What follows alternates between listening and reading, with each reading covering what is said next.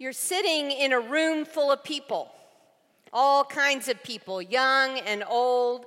There's laughter, there's chatter, there's a symphony of voices of different pitches, different hues.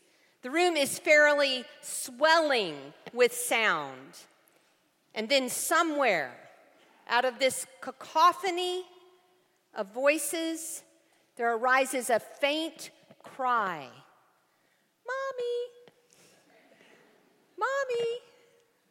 Do you hear it?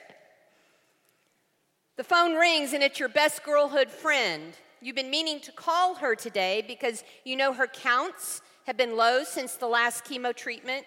You know that her mother has been in the hospital. Now, your friend handles things pretty well. She's strong, stronger than anyone you know. And you just talked about these things a few days ago, but now here she is on the phone, and after a quick greeting, you dive in. So, how are you? And your friend answers in her usual bright way, Oh, fine, I guess, all things considered. But somewhere between the fine, I guess, and the all things considered, there was a pause. There was a slight catch in the throat. Do you hear it?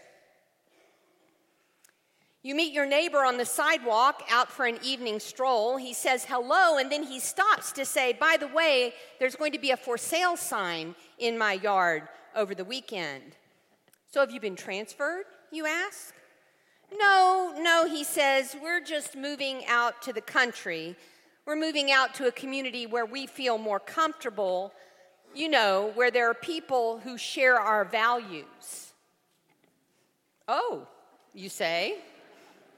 Oh, what else is there to say? Because somewhere in your neighbor's few words, your neighborhood, your diverse, multi ethnic community just got dissed. Do you hear it? One summer, my kids and my husband and I, we went to visit some old friends. They lived in Virginia Beach, Virginia, and I kid you not, they lived right off the runway of the Naval Air Training Base, right off the runway. While we're eating dinner, trying to get caught up on each other's lives, the Navy pilots were practicing their touch and goes, okay? The whole family just kept eating. They just kept talking like nothing was happening while my kids and Al and I, we literally ducked every time they went over. I wanted to scream, Don't you hear it? But of course, they'd lived there for seven years, right on that runway. They hardly noticed it. Friends, our hopes and our longings affect what we hear and affect what we miss if you're longing for a child's safety, if you're longing for stability in a neighborhood, if you're hoping for good things and good fortune for friends and loved ones, if you're dreaming and yearning, these things are going to affect your hearing. That faint cry, that small catch in the voice, that unintended slam, they come through with greater clarity when our hopes, when our longings loom large. As we enter the Advent season this morning, let me remind you that our hopes and longings matter. Because our hopes and longings determine our ability to hear the good news of this holy season. The good news that light is more powerful than darkness, that the good is winning over evil, that joy is tougher than disappointment, that life is stronger than death. Yes, this powerful good news can be hard to hear when the noise of our fears, when the boom of the world's hatred and injustice crashes down like the sound of a Navy jet taking off over and over again. That's why on the first Advent, as God prepared the world for the good news of Jesus' birth, Scripture records that angels spoke and sang this good news into the lives of the faithful. Angels spoke and sang this good news into their hopes and longings, into their questions and fears, into their long prayed for desires. And that's exactly what happened to Zechariah in the passage Claire read just a few minutes ago. Zechariah, who is a good man, a righteous man, simply minding his business and attending to his duties in the temple of God. And I want you to know he was doing this during a very dark time. It was the days of King Herod, a time of wickedness and oppression. And he was doing this business during a time of his own personal disappointment because he and his wife had prayed for a child their entire adult life and nothing had happened. So Zechariah went to the temple to do his duty. And his prayers for his people, Israel, and for his own family, they were becoming a distant memory. His longings and his hopes faded, overshadowed by the harsh reality of advancing age and the cruel reign of the Roman Empire on the people of God. That's when it happened, according to Luke's gospel. That's when an angel appeared to Zechariah. I was hoping the you know organ would do something, but that's a, just just you know. That's right. I just couldn't help it. that's when an angel appeared to Zechariah to announce your prayers have been answered. You will have a son, Zechariah. And not only that, your son will prepare God's people for the coming of the Messiah. Hope. Hope to satisfy the deepest longing. The angel Gabriel speaks more than good news, friends. Gabriel speaks of salvation. Salvation that has not yet come, but by the power of the Spirit of God will arrive as surely as the dawn arrives after a long night. Hope, sweet hope. And what does Zechariah say? What does Zechariah do? He looks that angel straight in the eye and he says, How can what you say be true? How can what you say be true? Now, don't be tough on Zechariah. It isn't that he's without faith. It isn't that he lacks righteousness, it's just a little too much to hope for. It's just too good to be true, right? Zechariah's hopes and dreams, his longings and desires have become tempered. They become measured. They have cooled by years of disappointment and decades of loss. Years of living in the evil world of Herod and decades of watching the good in God's world lose out. Now, this angel speaks of hope and new life that is way outside of Zechariah's belief in what is possible. So you can hardly blame him. In fact, if I'm going to be totally honest with you this morning, I'd actually have to tell you that I can relate to Zechariah really well. How can what you say be true?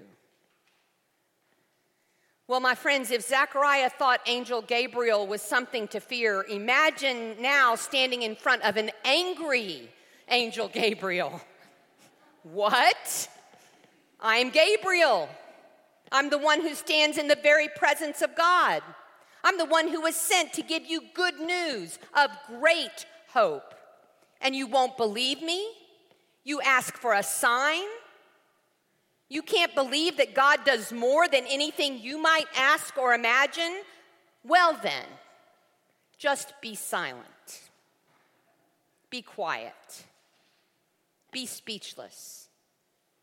You just wait and watch and see what your God will do.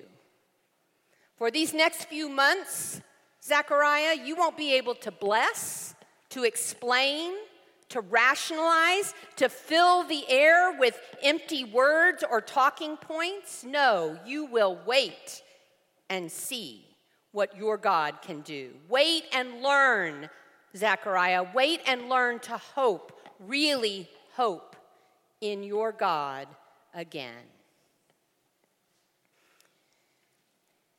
Today's the first Sunday in Advent. That means 23 shopping days till Christmas. And I wonder, I wonder, with so much going on with tree trimming, gift buying, travel arrangements, I wonder, will we hear the angel message of hope this season? Will we hear the new thing that God wants to do in us and in our world? Well, it depends. It depends on what we're willing to hope for. Because what we hope and long for will affect our hearing.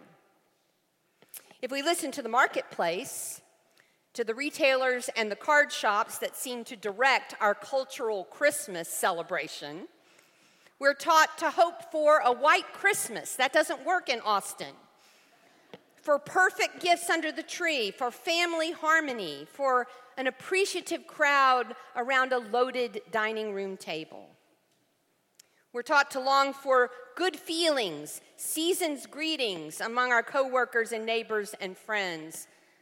We're taught that a general sense of charity should exist towards those less fortunate, maybe a dime in the Salvation Army pot there, a toy for tots here, not bad things, pleasant things.